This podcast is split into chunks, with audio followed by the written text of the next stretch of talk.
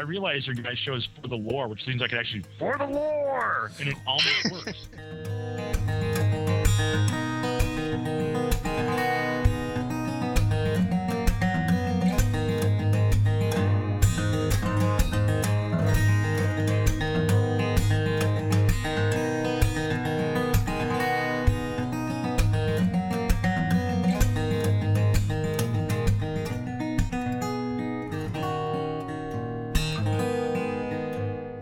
You're listening to For the Lore, the podcast that delves into the craft of our favorite games, whether lore, gameplay, or game design. Joining Roger is Joe, writer from WoW Insider and World of Matticus, and Vince from Massive Nerd.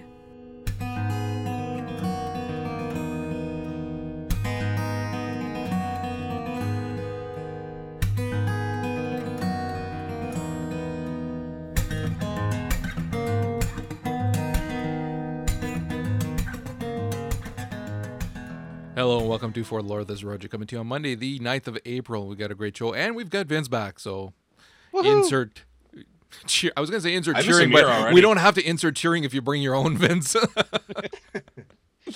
I constantly have cheering in the back of my head. yeah. All right. How was the week off? Oh, Very, very therapeutic. Did you do anything? I mean, other than getting up at 11 or 1 and then going back to bed at 2, did you do anything? Was there anything I- accomplished? I finished my second Mass Effect playthrough. All right. I, I did the Dead Kel DLC in Reckoning. Right. So, you, you- okay, you're counting those as achievements. I rewatched the last season of Airbender on Netflix. okay, I'll give you that one. That one. You're gonna have. I was just like, okay, that one passes. Okay, so second playthrough of Mass Effect. How'd you find it? Knowing what you were getting into, and uh, and having seen the the hoopla and everything going on now, especially, what'd you think of it? Much more interesting when half the people in the game aren't dead ahead of time.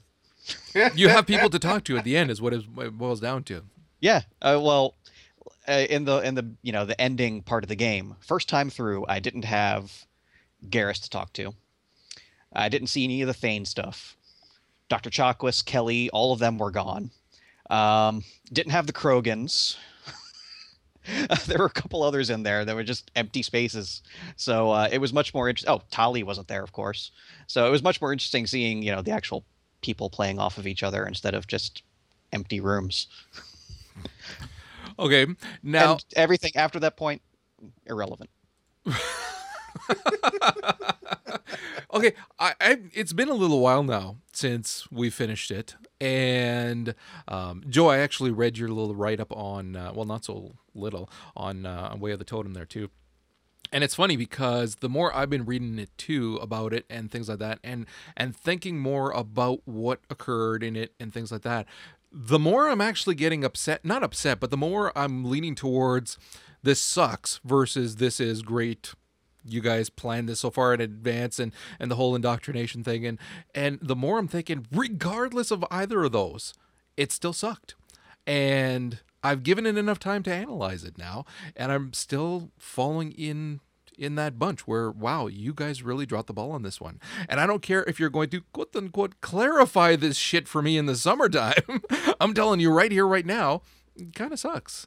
And i'm wondering if you guys would change your minds or where you're sitting at right now I have not changed my mind. Um, the ending is the ending, and think that for me, and and this may just be from my years of role playing or whatever. Like even a shitty ending, um, I can still see the potential, and maybe that makes me an eternal optimist. But I'm still not like Okay, flipping hold on. tables What do you mean potential? There's no an ending is an ending. There's no pot- potential. It's because of where they were trying to relaunch the rest of the universe for other games to come. oh, I see what you're saying. You know what I mean? So it's like this. While this is an ending for the Shepard story, it's a potential beginning for the rest of the universe, for the rest of the races, for a new hero. Yeah, but they Or can have that regardless Sure, of what they, they- they- do. Yeah, no, and then, then then that's fair. But for what it is, I'm not really. I'm not flipping tables. I'm not foaming at the mouth, angry. Do I think it could have been better? Yes. Do I think it could have been presented better? Yes. Do I think that you know they shouldn't have to quote unquote clarify the ending? Yeah, that's kind of stupid. Um, but did I still walk away from the ending on my second playthrough angry like? No, not really. And and when I, I I'm not saying angry. This is not a rant. I'm not going all all ballistic. It's just a rational analyzation of what it actually is, what it could be on either side, kind of thing, and and, and coming to a, a conclusion of what I think. In the same way that if I read a book, the ending, uh, well, hell, I did it with that uh, David Gaider book, the first one for Dragon Age. You know, I had my opinions of how the ending was handled, kind of thing, and so I have my opinions now of how this was handled, regardless of clarification. So, Vince, where are you at on that? regardless of which, you know, doctrine you prescribe to as far as the meaning of the ending, eh, you you have to admit at best it was poorly executed, and that's giving Oh them yeah, a lot no, of no, I, and I will, I would definitely agree with that. But like like I said, the by the time you got to that point in London where you know you gave the speech to your crew, for me the game ended there. Like I there was nothing more I wanted out of the game after that point. So the actual ending was like I said, for me it was largely irrelevant. Right. semantics. See, and for me, I, I kind of felt that way initially. But then I started thinking more in terms of again, if if I'm writing a, a series, okay, and I'm writing a six part series, and then I get the audience heavily invested in five and a half of those books, okay, and then the ending is complete and utter crap regardless of the fact that I took them on this fantastic journey, it still ended with crap, and that that still means something. You know, if you are served the very best steak you have ever eaten in your life, but then at the end you're forced to eat a pile of shit with cherries on it. you know, you're not going to remember the, the steak. cherries? You're going to remember that shit. That's what you're going to remember. So that's what my again my opinion's been changing about it because I think that I think that to a certain degree, a you owe it to your fans. You owe it to the people who have invested that much of themselves in your product to give them something that's good. Now, you can justifiably create an ending that you think is great, but that again you drop the ball and all that. But again, when you're working with a team that's that large, when you're looking at um, an ending being so completely departed from everything else that has occurred up until that point and things like that. And then when you're looking at the max size holes um, spread throughout the ending kind of thing, again, I. To, to me, it has actually changed my opinion about that last game, regardless of how good the the quote unquote three acts as an ending for everything throughout. The actual ending is that actual end, and it it, it has really kind of changed my opinion about it. I'm you know what I have to say to that? I- At I least wouldn't it's even- not the ending. At least it's not the ending to fucking Borderlands. Okay. okay. No, I, I, I do have. we I weren't have to agree with you. expecting. Yeah, well, Borderlands a No, not not, not the Borderlands. not thing. you, It- but Oh. first first game in an IEP, and yeah, and we bitched about it too. So justifiably, there's bitching about this to be had as well.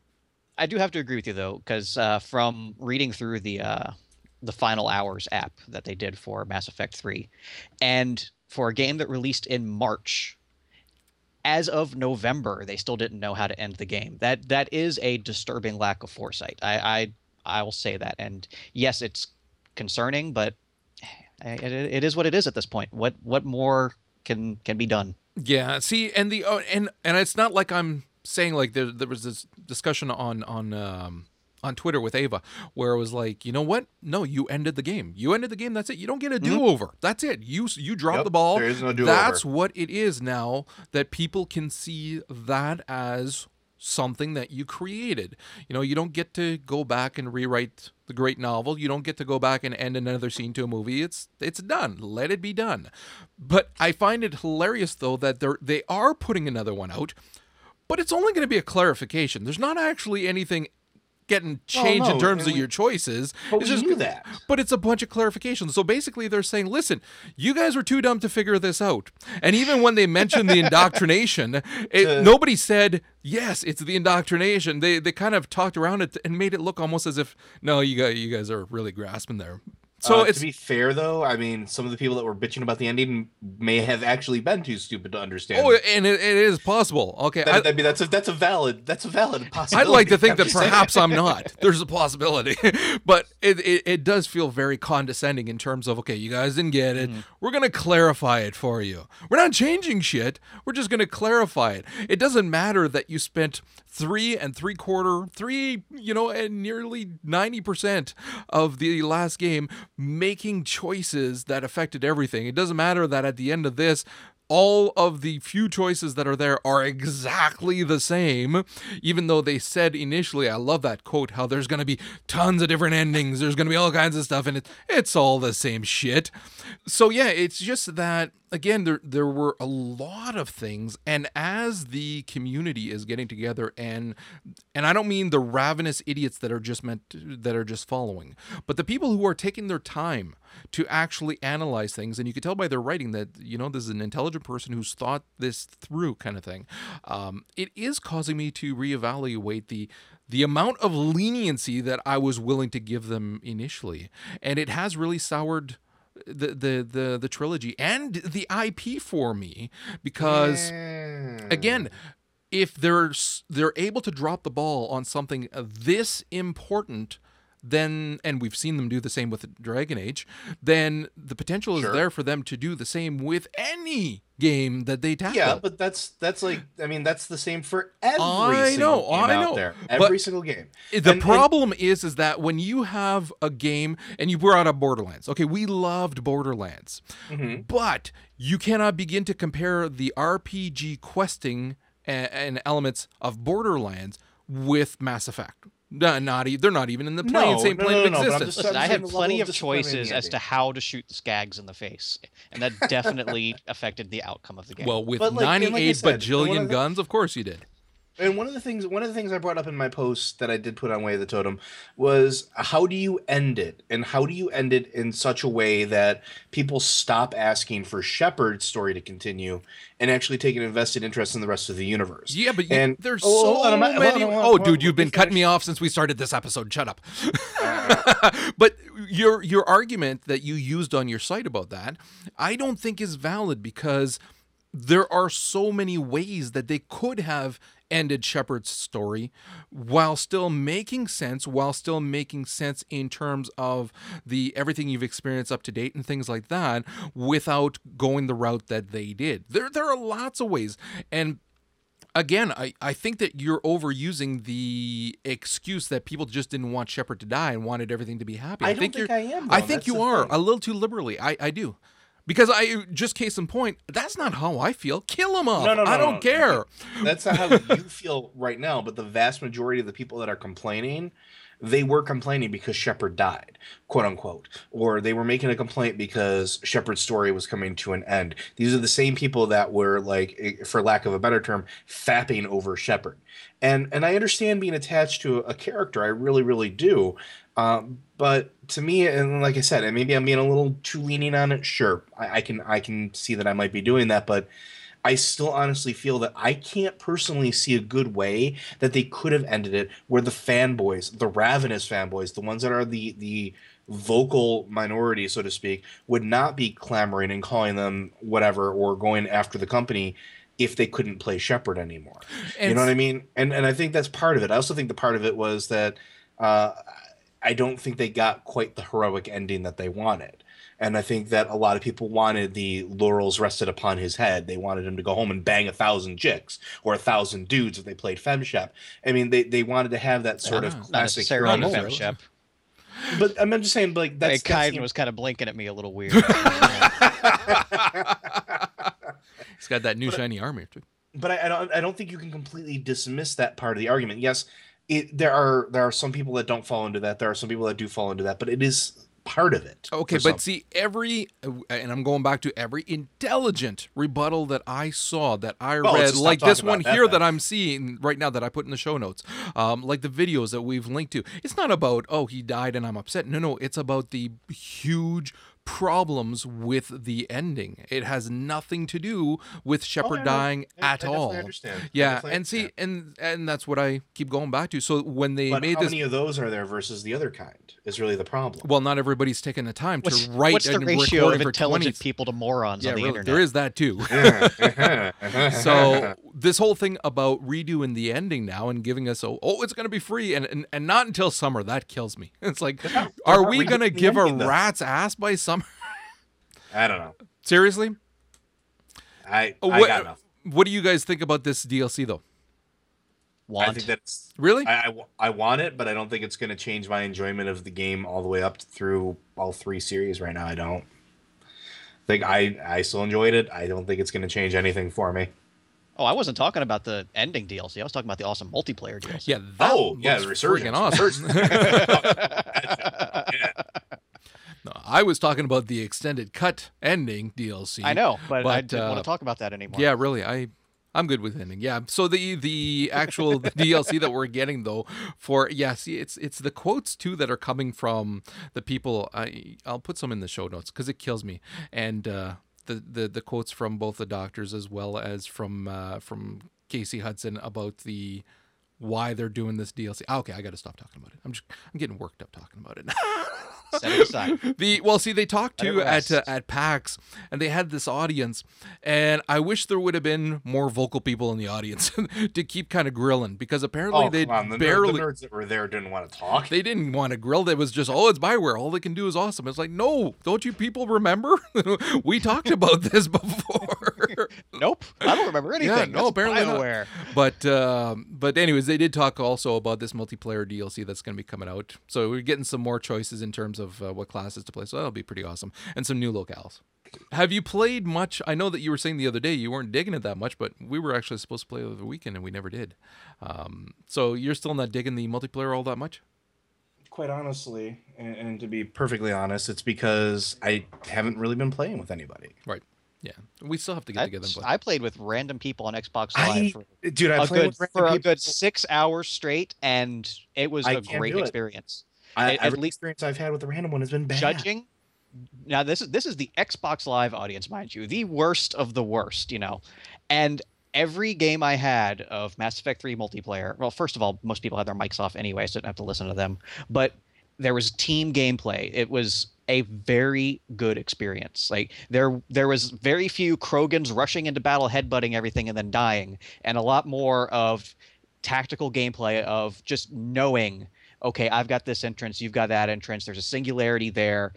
Team gameplay and it with random people on Xbox Live. I was amazed at how well everything worked and how much fun I had. Well, both my son and I play either together or at times uh, just with random groups as well, and we just have an absolute blast still.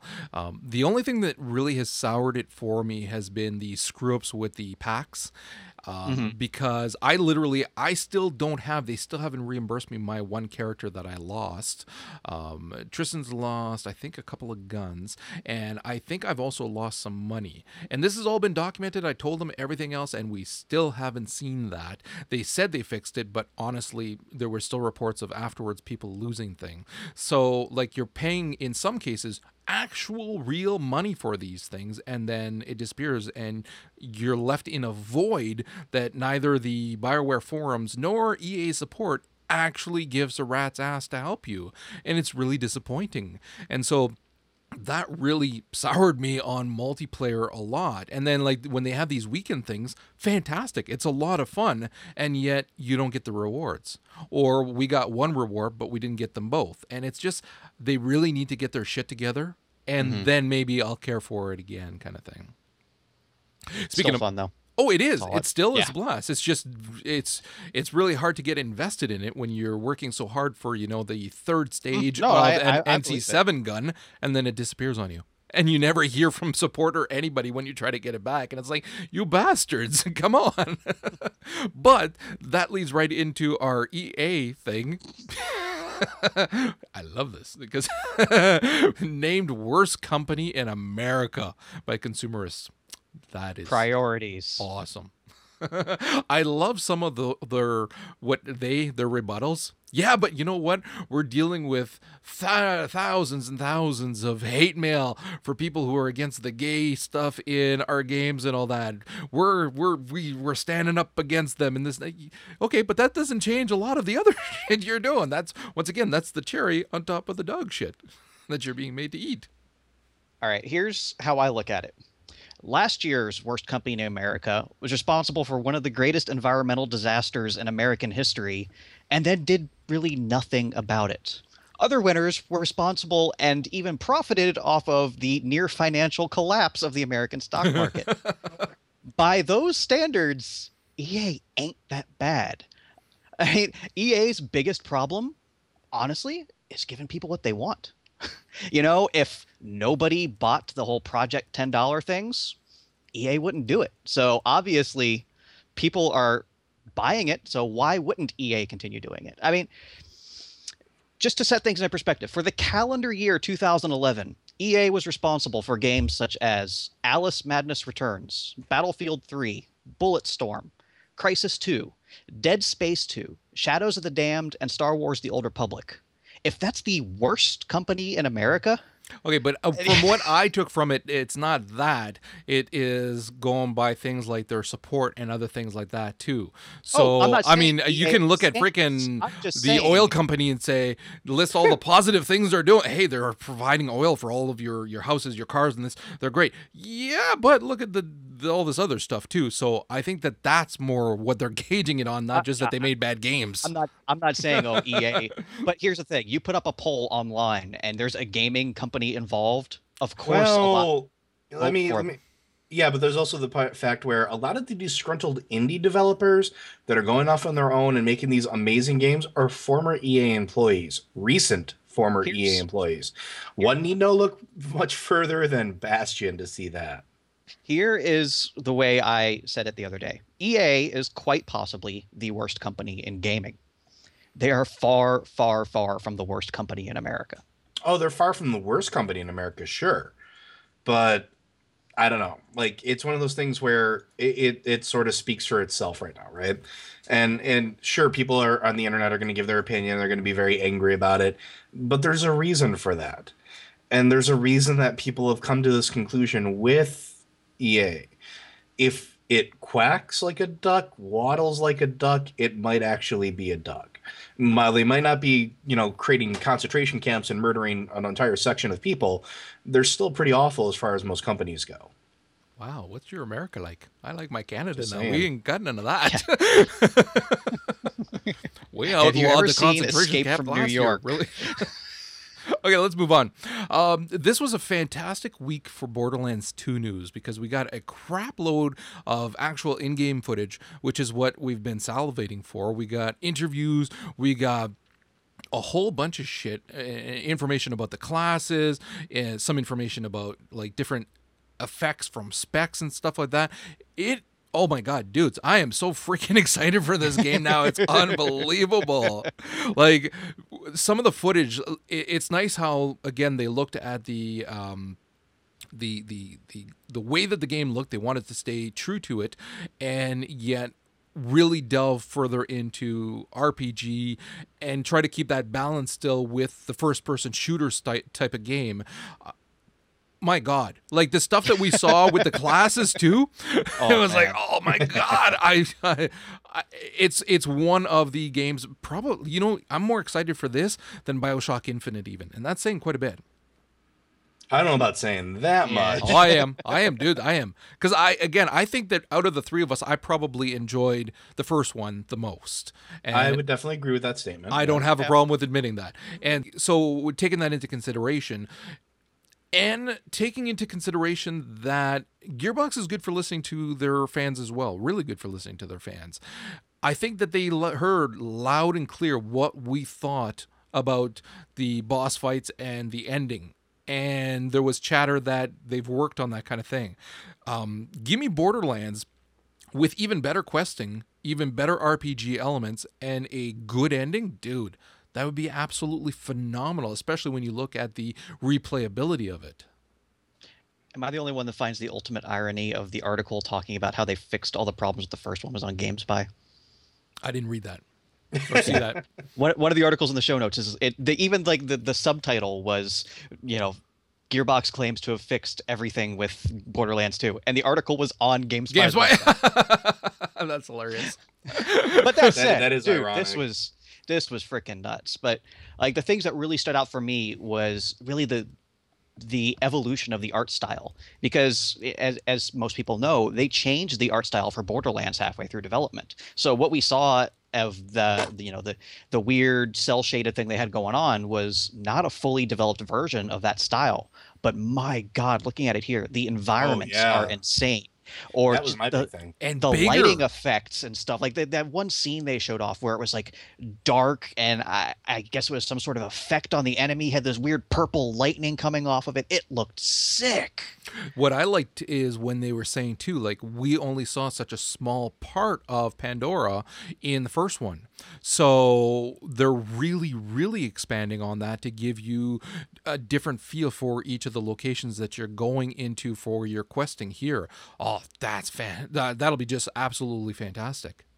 and like when they were talking about like the way they've you know enhanced the co-op gameplay um, like the, the the the siren maya when she has that one skill that if you kill an enemy when it's in the orb it releases health everywhere or the best was they're talking about how they've been- put in a fourth elemental type on weapons called slag where if you put the slag effect on the enemy with your assault rifle then damage from any other weapon source is increased on the enemy so if i've got the slag effect with the assault rifle and you come in with a shotgun, you're going to do that much more damage to that enemy. That is some cool stuff that really makes you want to get in and play the game. Not just play it, but play it with your friends.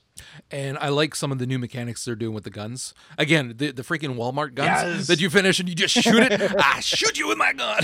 Dude, well, yeah, Like, you shoot people with guns, but you throw, Throw it 'em, I at know. that. There you go. Use the word throw. but yeah, it's just so freaking. it's a Walmart gun. Dude, and the ones the ones that explode like a grenade when they hit Yes. too. So I again with what they're doing, and I really again like how they are.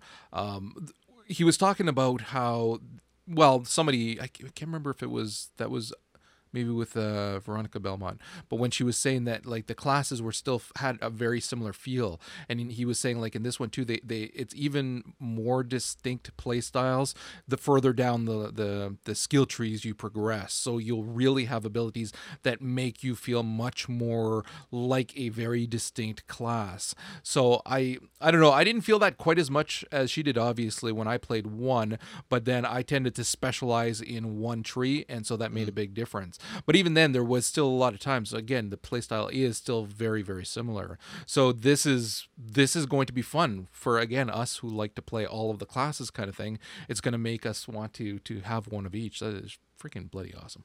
Well, I really like how they said that they're not going to peg you into certain weapon choices based on your class. Like every Mordecai was using pistols and sniper rifles. Well, you know, what if you could play that Mordecai with an assault rifle or a shotgun just as effectively? That's something that really interests me in this game. A lot more personal customization for exactly how you Oh, want yeah. to play beyond just you know your talents. Yeah. That was uh, that was a big thing for me too. It's just being able to sit there and say you can play whatever you want with whoever you want and be just as effective at it was really awesome because I loved my siren in the first game. I absolutely did, but she wasn't really able to use a whole lot of big guns. So when her powers ran out, she was uh, kind of running away. And I like the idea of saying, well, Her "Well, power no, was running away. well, no, her power was running through people if you did it right, thank you. Running through people and setting them on fire. Thank you very much. Um, but it's like the idea of being able to throw out the big fuck off gun and just say, you know what, screw you, and just shooting somebody to death with like this giant friggin' masterpiece of a weapon makes me very happy. Especially, you know, because it can be on any of the characters. Customization for the win. Definitely. Okay, let's move on to The Walking Dead because the pre-orders are out right now, and this is probably one of the coolest freaking pre-order bonuses. Well, it's a contest that I've seen in a long time. Basically, pre-order it, and you have a chance of becoming either an NPC or even better, a freaking zombie in the game.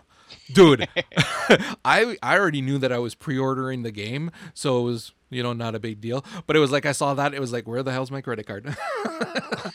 I pre-ordered on the freaking spot. It was like, dude, that would be freaking awesome. yeah, I, I don't know if you can you guys, did Joe, you didn't pre-order yours, eh? Joe's gone again. God damn it. Screw him. I'm gonna hang up on his ass. Okay, let's move on then. Nobody cares. There wasn't much new news about The Walking Dead. It was just that, which I thought was awesome. So if you haven't pre-ordered it, definitely get it. Okay, let's talk about Reckoning. You were saying that you played the oh, you played the first DLC, right? yeah, the Legend of Dead Kel. Yeah, and and in terms of DLC, money for your dollar, money for your dollar. I got on. about a dollar out of my dollar. right. How? It's because I'm getting these freaking IMs from everybody at the same time here too. I can only think of so many things. Anyways, what did you think of it? For Value for your $10. That's what I wanted to for, say. for ten dollars, the core storyline you could probably knock it out in about an hour and a half.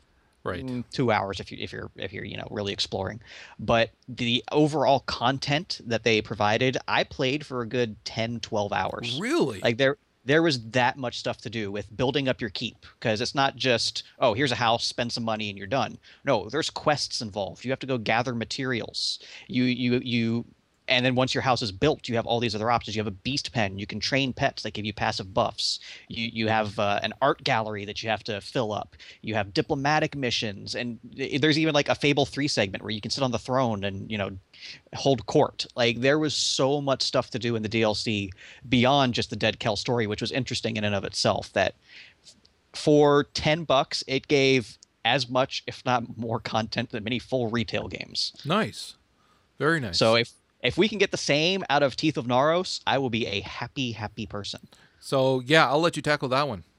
So yeah, they announced the second DLC coming out next week, actually called Teeth of Naros, where it's really focusing on this nomadic tribe of giants who you know wander the, the realm of Amalur, really searching for their destiny. They don't they don't know where their place is. Well, destiny is the whole point of the game. So enter the player character that I don't want to say helps them find their destiny, but reveals a lot about the world of Amalur itself. Uh, they say it takes you to this big kingdom floating in the sky, which in and of itself is cool, and even giving a glimpse of the future of the world. And as we know, Amalur has a very well developed timeline and storyline. So I'd be interested to see exactly what this look into the future is, and maybe it could be a sneak peek at the upcoming MMO. That's what I'm thinking as well too, especially with the with McFarlane dropping that bomb. I'm thinking that they're going to be starting to ramp up for that as well because I mean, they had been working their advertising for Reckoning quite a bit in advance.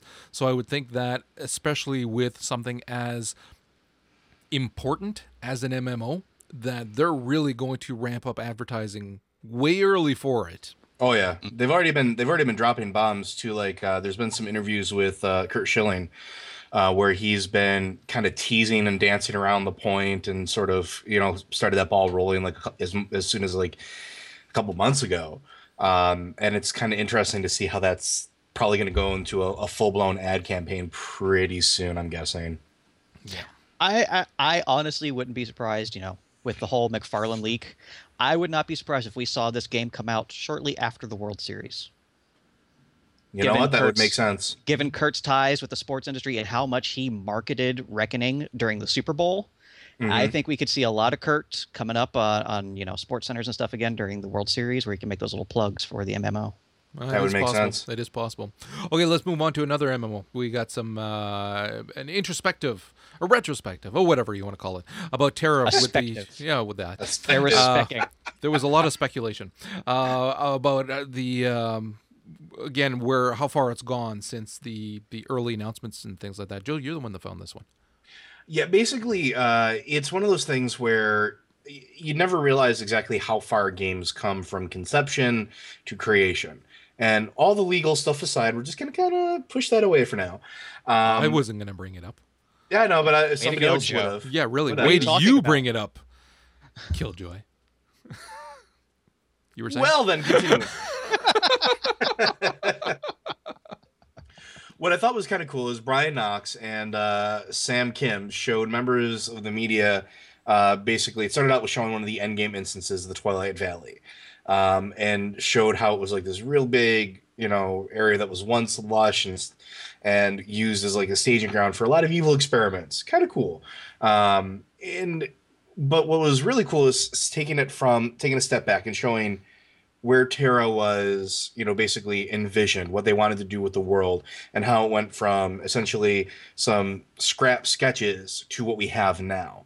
And whether you like or love the game, it's a you got to, or whether you hate the game or love the game, you have to appreciate how much work that they've definitely put into it and how far they've taken it from, you know, where it was to where it is now. Um, the art assets falling into place, the uh, you know, the the world sort of being built, the lore behind it, everything else. It's just kind of interesting to see how sort of like the game just evolved.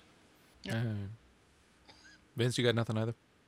I, like I said, I, I saw everything I wanted to out of the beta, so I've kind of just been not necessarily avoiding the game, but waiting. I and I'm not gonna lie, I'm still at a point where I am undecided whether I'm even picking it up, which is disappointing. But Oh, I'm picking it up. It's just a matter of how long I'll be playing once you know And Diablo and Guild Wars and Yeah, yeah. So, and I did not want to play much more of the demo because or the beta because every time I did I was getting more upset. so I'm thinking if I can kind of shelf it for a bit and then later on play it and not having already done the same shit that I'm going to have to do again kind of thing, then it's going to be fresh and then I can go into it with that fresh mentality, then that would probably be way better. So I'm more likely to pick it up if I go that route and more likely to enjoy it too because again, if I'm having to mm-hmm. kill the same goddamn trees for the sixth time, I'm not going to be happy. Which is probably what you want when you're going after kill trees. But anyway, uh, let's move on to another game that we are all excited about too, and that is of course Torchlight 2, which may be coming out sooner than we thought with the release of Diablo 3 like damn near around the corner. Now we're finding out that uh, Torchlight 2 may actually not be that far off. Oh yeah, and it's one of those things where I'm not terribly surprised. Um, I mean, Diablo 3 is the main competition essentially for this game, and with all the Diablo clones out there, sure, great, whatever.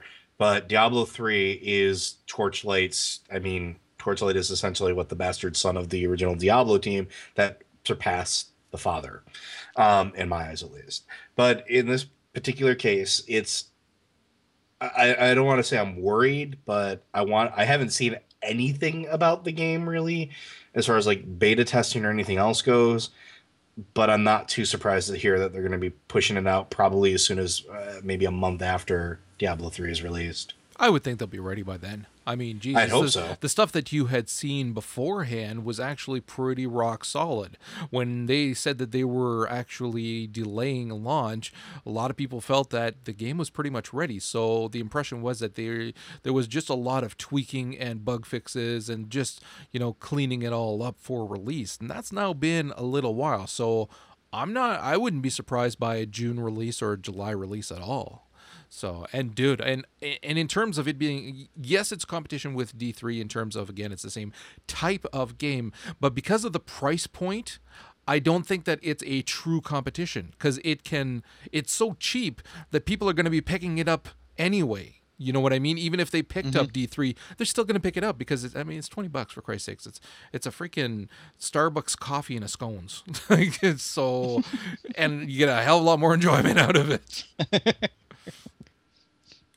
I I All can't add anything. Jesus, Vince. You know what? No more weeks off for you because you come back and you don't have anything to say. Okay, I'll let you talk about Epic Mickey too.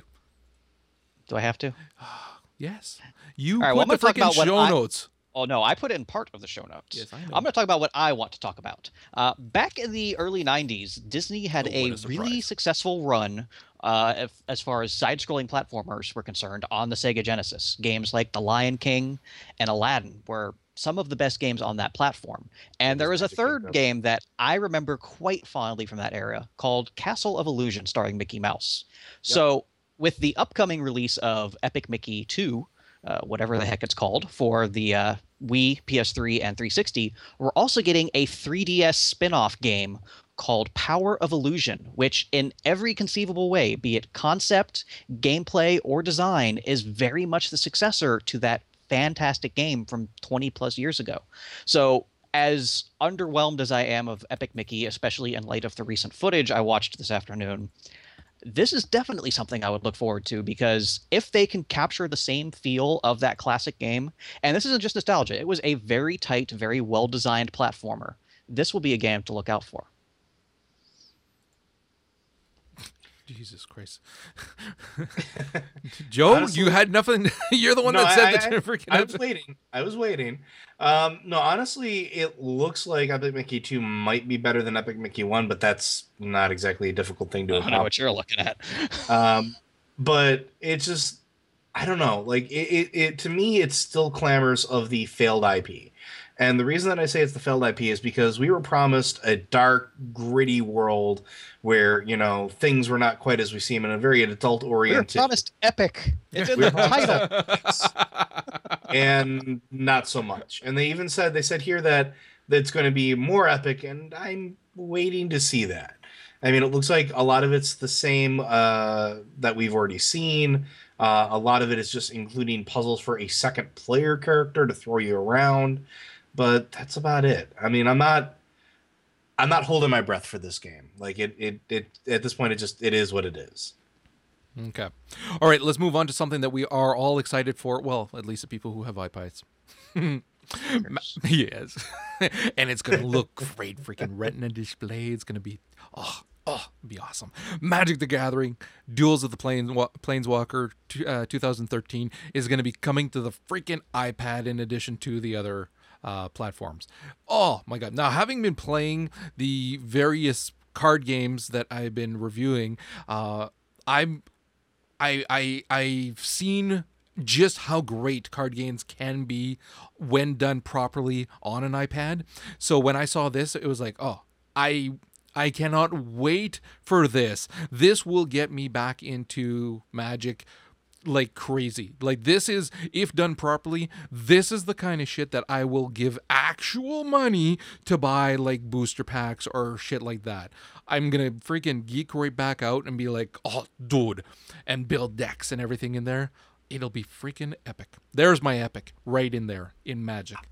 The I've been a fan. I've been a fan of the the Duel of the Planeswalker series. Uh, I've played uh, Duel of the Planeswalker uh, 2012 uh, rather frequently uh, for the on Steam, and it's it was fantastic. And the interface really would work amazingly well Oh, for the yeah. iPad. Yeah. And I can't wait for it to come out for the iPad. And depending on how much freedom they put into it and what they do with it, it may be a must purchase for me because I am a fan of the Magic series. I just don't feel like dumping thousands of dollars every three months onto cards. Well, see, the way that I look at this too is that if they can make the multiplayer be something that is that works very well. And where you also have options in how you do the multiplayer whether it's you know one sitting and you're both kind of playing immediately or do something like we've been seeing in a lot of the casual games right now too where you send your your play and then you can go about your life and then come back when you get the notification that they've played. I mean give us a lot of options in terms of how to play multiplayer and then make it a reasonable price for the cards. And that's the other big one too, because they can't sell them for the same price that they sell the freaking um, the actual cards. The actual Because cards. you you miss the collect the collectability of yeah, it. So and they yeah. become worth something. Some of them, not all of them, but some of them. I've got cards that are worth something. Um, and whereas again, the this is the same argument we've had on the comic book informer. The digital version ain't worth shit. So as long as they understand that and they don't try to rip off their customers, I'll be all over this. I I honestly I cannot wait. And no Android you. version for you. okay, how about you talk about Castlevania? I know you're excited about that. you're the only one. All right. I've been Let been me kick following it sand in your face. Now talk about Castlevania. Yeah, I've been following Brian Cox, the producer for uh, Lords of Shadow, on Twitter basically since the game was announced. And this fucker, over essentially the past year, he's been teasing. Just like, oh, going to Konami to talk about stuff, or you know. And as time has gone on, he's been getting slightly more specific. Uh, obviously, he's talking about a follow up to Lords of Shadow, but the way things are trending, we may be very close to the actual announcement at this point. Uh, other employees of Mercury Steam have chimed in, showing that you know Konami, Mercury Steam has something big coming up soon.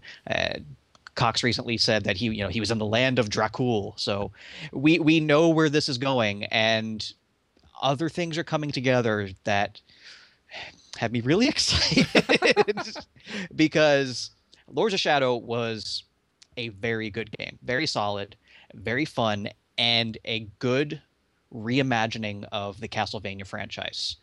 And honestly, with the way that game ended, for a year and a half now, I have been clawing at myself, waiting for announcement of a sequel because I absolutely have to know where this particular offshoot of the Castlevania franchise is going soon, eh, going in the future. So I'm very hopeful that in the very near future, I will be a happy, happy vampire nerd. I'm looking forward to it. I love the first game. That game was awesome. I would really enjoy a second game, and I could see myself playing it rather. Uh, I don't want to say religiously, but yeah, you wouldn't see me for a little while. I would just be sitting in front of the TV playing the damn game. Uh, but yeah, no, I, God, I want this game. Just throwing it out there. I want a co-op mode with Gabriel and Patrick Stewart. Yes. It could very easily happen. From where the last You game think? ended, oh man. All right, let's talk about some Final Fantasy and Kingdom Hearts 3D. You had that as well. Actually, that was Joe, but I'll talk about it if you give me a second. Well, I was saying you. It could be either one of you. Well- Roger was covering his bases. That's all. He forgot he put it in there. You know what? It was like one week he wasn't here, and our groove is so off, it's unbelievable. Okay, Joe, how about you talk about this? Because apparently I have to be clear now. Okay, so uh, if you own a 3DS, and you may have noticed that there's been a distinct lack of RPGs on there as of late, uh, but Square Enix will be or ever where Square Enix will be releasing two top tier titles, um, which will be coming out in the U.S. in July of this year. We are getting ourselves uh, Final Fantasy, which will be hitting the store basically July 3rd, and Kingdom's Heart 3D Dream Drop Distance. 3Ds, get it? Haha. On July 31st. uh, the games have been some of the best selling games in Japan. Uh, and so they're actually hoping that we're going to get uh, quite a bit of, of movement on them here. And honestly, I can I can see that. I would I would really dump some money into uh, at least Kingdom Hearts 3D, especially for my 3DS. I would love an RPG to take with me. Uh, but yeah, no, that's where we're at right now. Are, are are we so desperate at this point that we're calling the Final Fantasy rhythm game a top tier RPG? Apparently. Because that's all it is. It's tapping buttons in time. And In 3D. while in theory, In three. That would be nice. While in theory, that's something I would be interested in. From what I've seen, it's unfortunately just terribly uninteresting and not very fun. that was 3D Well- and stereo. Just for But you. that's why we have Kingdom Hearts. Yes, no, I'm very interested in Kingdom Hearts, but uh, Isn't Kingdom rhythm, Hearts uh, coming out on the uh, Vita as well? I thought not it Uh, was. there, there will particular likely iteration be of Kingdom a game. Hearts. Yeah. Yeah, there will be a Kingdom Hearts Vita game, but not this Kingdom Hearts Okay. game. I know there's one coming out. I just I didn't know which one because I know my son's dying for it. I was like, I ain't buying a freaking Vita just so you can play Kingdom Hearts, and it's not gonna happen, buddy. You just buying the game for the 3DS. I don't have a 3DS either. Well, then you suck. Jesus. Pick one. Well, I would have one if somebody had picked one up for me on sale. Anyways, Man, if only they had one of those ones that you wanted. shut I mean, up. Uh, those things are so rare. God. they are. I well, I can't trade in my uh, my old one for one. It's not as good a deal. It's not the freaking Zelda one either. Okay, let's stick with Nintendo because Pokemon Conquest might be getting here in the summer. And you know what? It's funny because I don't want to say I'm excited, but it's Pokemon, but it's different than the same shit we've played 47 times Pokemon, but already not the same. but not the same. I'm kind of excited about this. I got to tell you, I would love to play the shit out of this. Actually, I just think it looks cool as hell. I mean, it's like Dragon Warrior Monster, but better. yeah. Well, it's gonna be more. I don't know. It feels more. Um, Strategic. I don't know what the word I'm looking for, but it's not Uh, just the freaking the the. It, it uh, anyways, it looks more awesome. Is what it boils down to. so I'm looking forward to it. I, I, I, yeah, I'm looking forward to it. It doesn't have to be in 3D for me. I'll just play it on my freaking my, my XL. That'll be fine. okay, we also got some news about uh, aliens and uh, what uh, Gearbox is going to be doing about that. Vince, Yes, in Vince, addition do you want to to- talk about that, Vince? Because it, I know you sent me the show notes, Vince. Joe, you have to be quiet now because Vince is going to speak. I, I will shut up because Vince is going to talk now. All right, Vince, it's all yours. Anytime, Vince. Oh, sorry. I No, really, Vince. Now. My bad. Yeah, so in addition to Borderlands 2, Gearbox Software has another big game coming out this fall in the form of Aliens Colonial Marines. Why don't you tell us a little bit about it? We would love to hear more about this, Vince. Go for it. I hate you. but you missed me. Now, there. I, I, when did I say that? Me, not him. When did I say that? It was implied. Oh, you got a lot of implication out of those three letters. Okay, anyway, uh, there, there have been quite a few lackluster Aliens games over the course of ever. But uh, Aliens Colonial Marines. Aliens versus Predator was freaking awesome. The first one. Yes, it was. So that's one. Okay, Out of 80. but that first So- one counts for a lot. It was it was awesome. Yeah. This one is actually something I'm very interested in because there it's not an offshoot, it's not a it's not a remake, it's not a tie-in. It's actually a canonical sequel to the Aliens franchise. Uh, the game takes place in the timeline uh, shortly after Aliens 3, which is a better movie than many people give it credit for. But it actually goes back to the setting of Aliens 2, where you're going to be exploring the same planet, meeting uh, parts of the characters from that movie. I love how they said you're actually going to interact with half of Bishop. That's awesome. I'm sorry. but the absolute the, the attention to detail they're putting into this game is really top notch. I mean, they are working really hard to make sure that they do the franchise justice. This isn't just a cash in for them. This is a labor of love and there unfortunately have been far too few of those uh, in recent years. So seeing a company like, like we talked about with Arkham Asylum, with uh, War for Cybertron, a company that gets the franchise and loves the franchise, puts the time and effort into it, the result is always something interesting. I'm actually excited for this as well. I, I think the potential to do something very cool is there, and I, I like Gearbox. You know what? Yeah, they've had their failings as well, but I still I like I like how they support their their you know their fans. I like how they go out of their way for them, and I I like their their game. So I this will be awesome. I'm a big fan of the Aliens franchise. I really, really am. I don't want to get my hopes up and be dashed upon the rocks of disappointment. The So I'm rocks just of disappointment, The rocks of disappointment. dude. Write that down Yes. somewhere if you haven't already. Clearly. Put that in a novel Yeah, clearly. Clearly. or bad It was- poetry. for- ex- well, yeah, we already know about that, don't we, Roger? I'm just kidding. Um, but no, That I, I, it's hurt. like it's one. That Oh, is harsh. Wow. That hurt my feeling. You're feeling singular. yes, you picked up on that, eh? You know, when you're short, most things go right over your head, but that did. It's true, it really is. But at least I'm the last to know when it rains. Yeah. All right. Okay. We're d- um, are you but done? no, like it's it's one of those things No, where I done. really want to see what they do with it, and I'm looking forward to seeing what what comes out of this production. That's I, I but I'm cautiously waiting. I'm not getting my hopes up quite yet. All right. All right. Worst episode ever. I'm telling right now. I'm calling it. okay, we're gonna skip a whole bunch of crap that nobody cares about, and just ever so briefly because you brought this up, Joe. The MMO remorse. You sent Yeah. this in. I'm gonna give you two minutes to talk about this. Just Th- that's all you're there's a- getting. With the market being flooded with MMOs, it's one of those things where people look back and say, what would have been much better as like a single player game?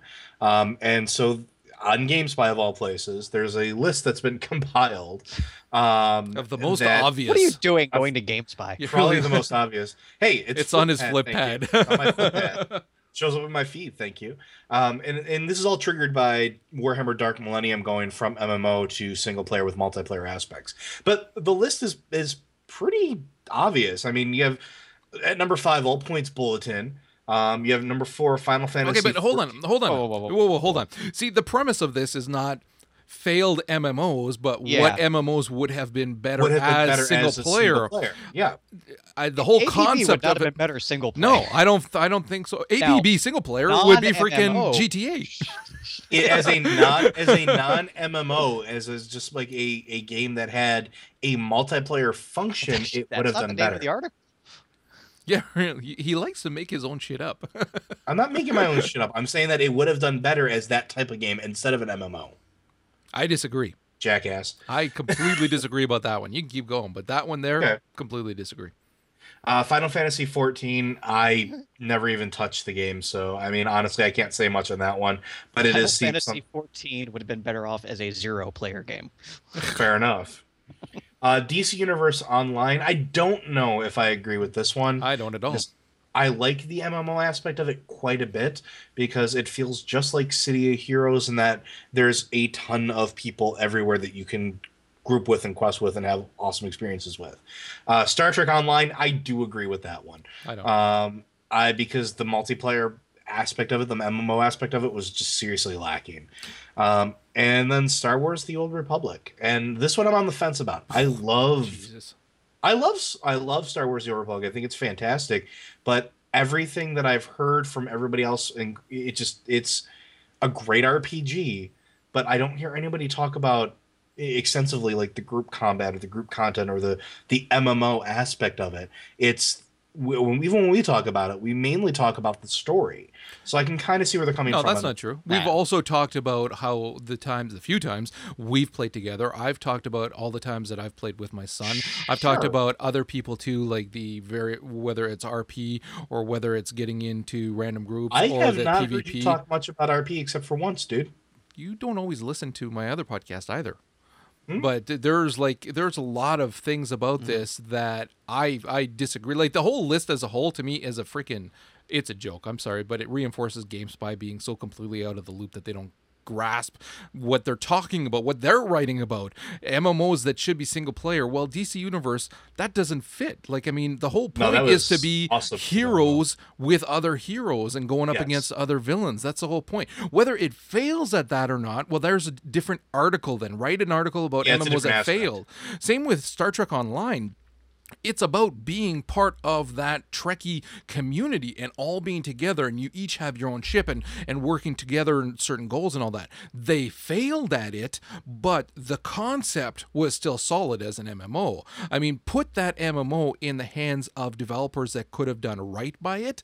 I mm-hmm. maintain that could have been an incredible, Yeah. absolutely incredible MMO, but it wasn't in the right hands. And then for Star Wars, I think that people have such a problem with that because of their bias with with BioWare being just seeing them only typecasting them as only good single player RPG uh, developers. And I don't think that's accurate because they took a, a a stretch with this, and the people who have a problem with the MMO aspects are those who are comparing it to other more successful games right now, like the obvious WoW, who weren't either weren't around or don't actually remember when WoW launched and had next to Nothing. nothing. So it's come a long way since then. In just the few months since the Old Republic has been out, it's already changed so drastically. And with 1.2 coming out in a matter of a week or two, it's going to change even more at that point.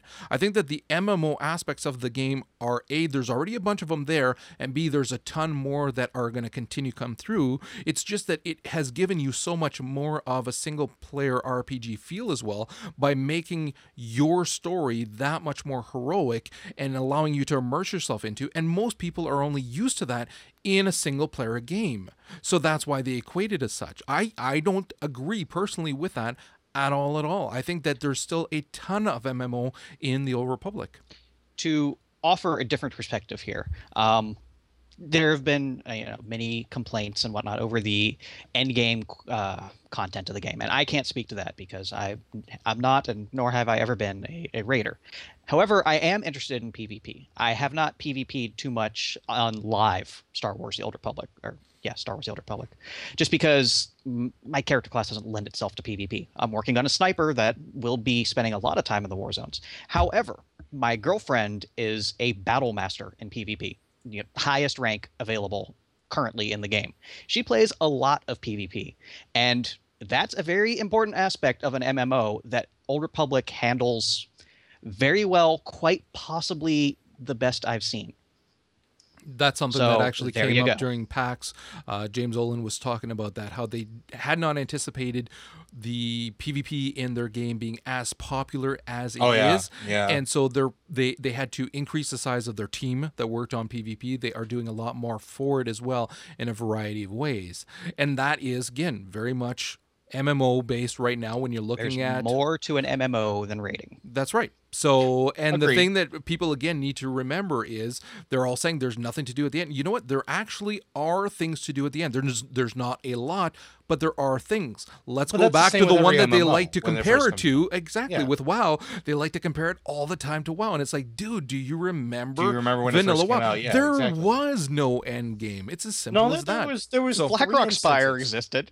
BlackRock Spire existed. Lower BlackRock Spire existed. Scholomance existed. That was it. I That- mean, I'm so- just saying, like those are the that's what you had for Endgame. People forget that, and I- and I definitely agree with that. And I'm not saying that um, Star Wars wouldn't have, you know, shouldn't have been an MMO. It definitely should have. It's a great aspect of it. But my the whole point that I was trying to make is just that that individual story is so powerful that it's very easy to overshadow the rest of what they have. And I think that Yeah. because of, I think that that's what's creating some of the confusion. But I Yeah. don't think that it should be seen in any kind of way as a negative thing that they're making. They, they've put in such a phenomenal single player Oh, it's- it's your such a class story investment in your Yeah, character. It's such a fantastic thing that you shouldn't have to feel like, oh, by doing that, you've basically made this feel like a single player online game with you know other people playing their single player online games. No, it's just that they made it that much more awesome. I, I I know it's coming off sounding like a fanboy. It's just I'm not. It's I I've said the things that I have a problem with. Case in point, we actually recorded Tristan and I this afternoon, and I have some problems with some things they're doing, and I don't have a mind saying it, but I still maintain that at its heart and looking at what they're doing to support it it's a, it's already a great MMO, and I I see so much potential when you're looking at what they're doing with you know the upcoming 1.3, 1.4, their plans for the rest of the year. That goes above and beyond what we're seeing with a lot of MMO. I mean, Jesus, how much content have we gotten for the Star Trek Online? like five quests in the past two years. So Oh, yeah. that was awesome. All right, we're going to wrap it up at that. And uh, hopefully by next week, we'll be back in our, our regular flow of things. And I won't have to use everybody's names quite as often. But I of course, on point. I don't you what were not. talking You were not. You were the one that said, I didn't send this in, but I can talk about it. That's actually not your voice isn't that low. I didn't send that in. The way you presented the intro was as if you wanted me to talk. So we're going to be putting up the show notes on For the Lore. Of course, you can reach us on Twitter at For the Lore and email for the lore at gmail.com. And with that, we'll see you guys next week. Keep Blame blabbering. I'm just saying, you're the one that said. because the person who did send in the article didn't speak up. He hasn't been the whole freaking show.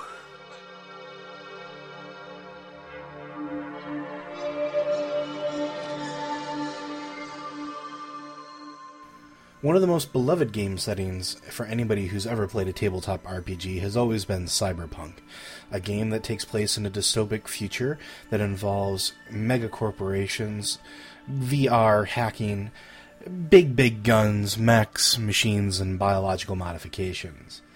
One need look no further than Deus Ex Human Evolution, or to look at the movie Blade Runner with Harrison Ford to get a good idea of what a cyberpunk world feels like. Interface Zero is a cyberpunk world in the Savage World setting. It takes place over a span of years, with the story starting in the year 20, 2010 and ending in 2088, bringing us to the current year of the book.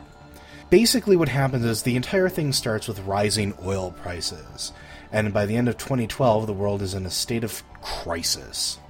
This continues and continues to sort of have collapse of government uh, and basically the whole oil bad stuff people are claiming now that eventually devolves into eco terrorists that make the situation of an oil shortage worse by releasing an oil eating bacteria.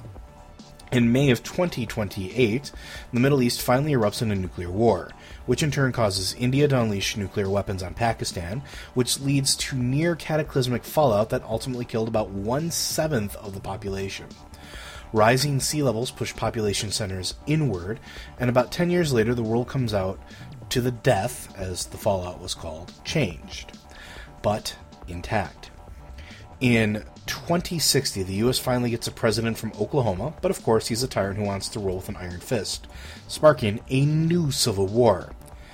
Humans are replaced in the workforce by simulacrums, or basically vat grown humans, uh, but economic conditions are not improved to where humans can afford not to work. Thus, people begin scraping by, starving, and blaming the simulacrum for it. Throughout all of this, humanity is not only gradually expanding into space, but they are expanding into virtual reality or hyper reality as, where, as well. Uh, this is a very broad generalization of the world's history. Uh, if you get your hands on the book, which I highly suggest, uh, you have about 11 pages or so of a very well written timeline of all the events that happened to bring the world from 2010 all the way up to 2088. Uh, once you hit 2088, the book goes into greater detail um, through the voice of Billy Black Eyes, who tells us about how the world is today. Uh, we basically learn that due to modern technology, the rich are functionally immortal, uh, while the poor are pretty much screwed. The middle class is no longer around, and you're either wealthy or you're living on ugly, dirty streets. Uh, basically, anybody who's seen a dystopic novel of the future or or seen any sort of cyberpunk related um, anything really knows that this is kind of like par for the course. You have the mega corporations, the CEOs, the executives, those that can live uh, off of you know big fat checks, and then you have those that are you know poor, downtrodden in the streets, uh, addicted to going into virtual reality realms, uh, addicted to cyber upgrades, uh, that are wasting away in the streets. There's actually an entire group of people in this game that are so addicted to virtual reality, or what that's called ghosting, where they take their virtual avatar and basically live in a computer world 24 7, that are out on the street, uh, basically starving to death. They've lost their job, they've lost their home, they've lost everything, so they just keep retreating into this virtual world. It's also interesting because everybody is, while they're not born with it, is implanted with something called a tap. Uh, think of all those sci fi movies where you have an item basically in your head that allows you to access the net at any point in time or subsections of it. Different taps have different strengths, so on and so forth. The tap is actually kind of where they get the idea or the name Interface Zero. The tap is one of the most important things in the entire game because everything interfaces with you through your tap. Um, basically, in addition to all the cybernetic upgrades that you can purchase robotic arms, robotic limbs of all sorts, augmented eyes, things of that nature you also have people with psychic powers that start to emerge in 2088 through mutation. Um, nobody really understands why they took this long to come out or why so long after global catastrophe. Uh, but really, they're they're starting to come out. So there is a, a certain uh, essence of like, I will kill you with my brain. The glory of the game is that the setting itself stays true to the cyberpunk roots and lets you do whatever you want. You want to play a hacking character that's a whiz at the computers. You want to relive hacking the Gibson, you can easily do it. You want to play a street detective that absolutely abhors combat and make sure that he talks his way into and out of every situation without throwing a punch or without shooting a gun, you can do that.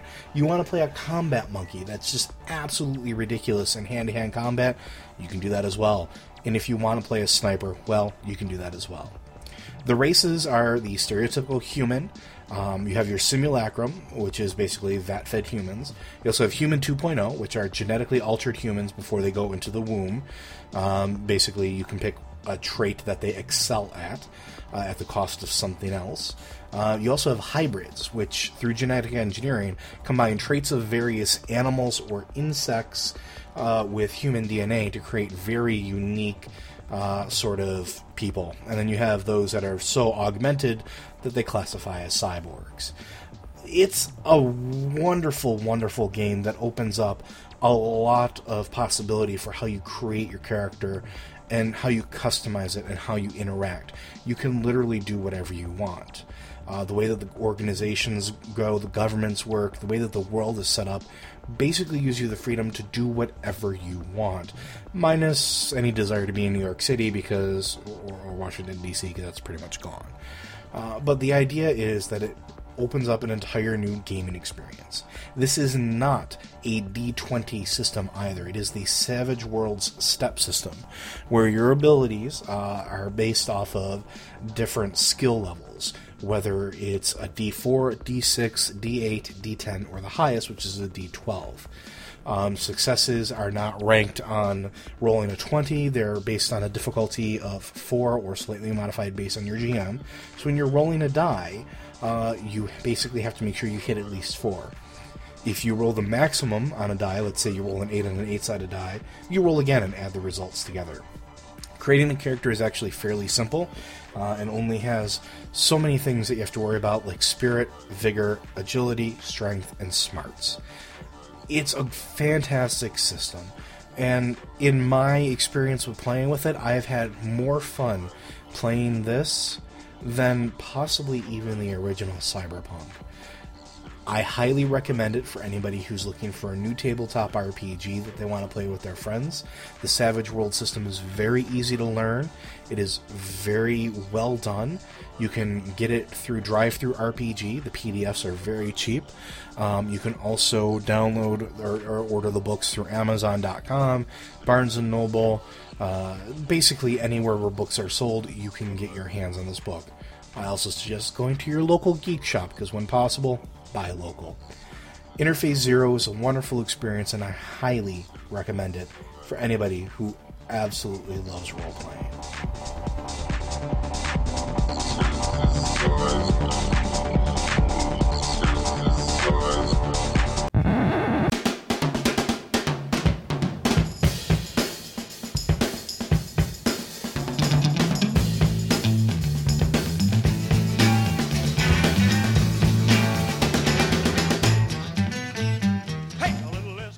As usual, everything was all fucked up. I was like, I don't care. you know what? So, so what? Welcome to my world. Except I did it without painkillers. I don't always have to. just sometimes. it was just stupid. I'm not arguing that. It is going. Well, of course it is. You just woke up, you lazy bastard.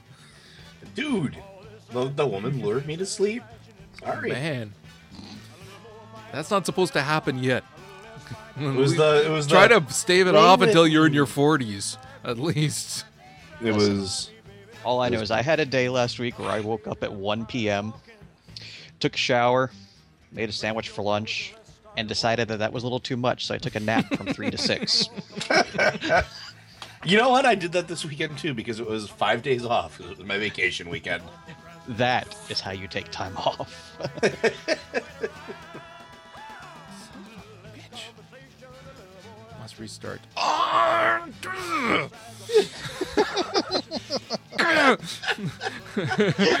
if there was room between the desk and the wall, I would flip it.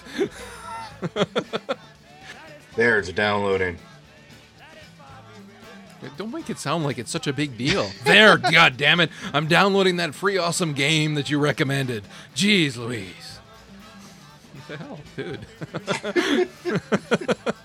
I didn't get that reaction when I told you to get Daedalus. I'll laugh it up, Fuzzball. Fuzzball. really? That's both humorous and disturbing at the same time. Oh, Hoogsy, rebel without a cause. You're not a rebel. You're not a rebel if you live in your mom's basement. God, give me a break. If your mom irons your underwear, you're not a rebel. Ah, it's not working. You son of a bitch. Wow. You son of a bitch. I hate you.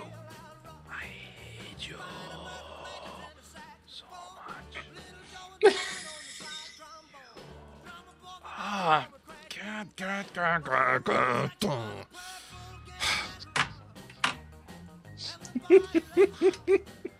Was that your forehead and the keyboard? That wasn't me. it would have hit the mic instead. Magic the Gathering on iPad? Oh, Yes. Yes. Yeah, I thought you'd like that. Oh my god. I, I love Laugh Again. Dude, I'm. Come on. How awesome is that going to be? That is, oh, dude, I. hmm. Hmm. I will make new friends just so I can add them on my iPad. You're probably an idiot in real life who lives with his mom, but as long as you know magic, you're my friend now. And I will call you Twinkie. Okay. Oh, God, I made Hoogsy angry. That's not that great of an Like, accomplishment. yeah, that's that's a great Wait a accomplishment. minute, wait a there, minute, wait a minute, wait a minute, wait a minute, wait a minute. Damn it. Send the invite. What? trying to invite you to a game. It's not rocket science. My username. Enter a username. It's not letting me do anything else after that. You know, you don't always have to be an idiot. Every once in There a we go. There. Oh. That little fucking light in the fridge went off. My girlfriend was asking me the other day. She's like, What's this Black Widow? No. but my friends know. What? What? She was looking at the Black Widow keyboard. it's like, no. What? Bla- I don't know what you're talking about. He's making fun of the noise that mine makes. Oh, I know that, but I'm assuming the Black Widow it's a keyboard is the same thing. Yeah. Yeah. God. I was like, if anything could cause us to break up, you buying that keyboard would be it. Cause you're a very bad man. what? I'm so confused. Read your twitters, you bastard. None of that matters, and so it that. Oh, look at this. We're just gonna What'd mute that. I don't know who it is.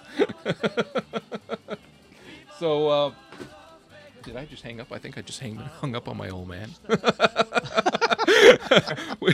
no, I didn't answer, so he doesn't need to know. I'll tell him later. Edit all that out. Um, we lost him, Joe.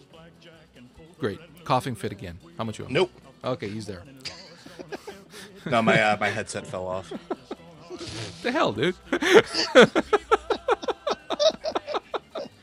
Just ignore me. Just continue talking. I'm done. All right. Uh, So the oh Jesus. Okay, nothing. Edit that out too. Damn it. um. Viva, Las Vegas turning day into nighttime, turning night into daytime. If you see it once, you'll never be the same again.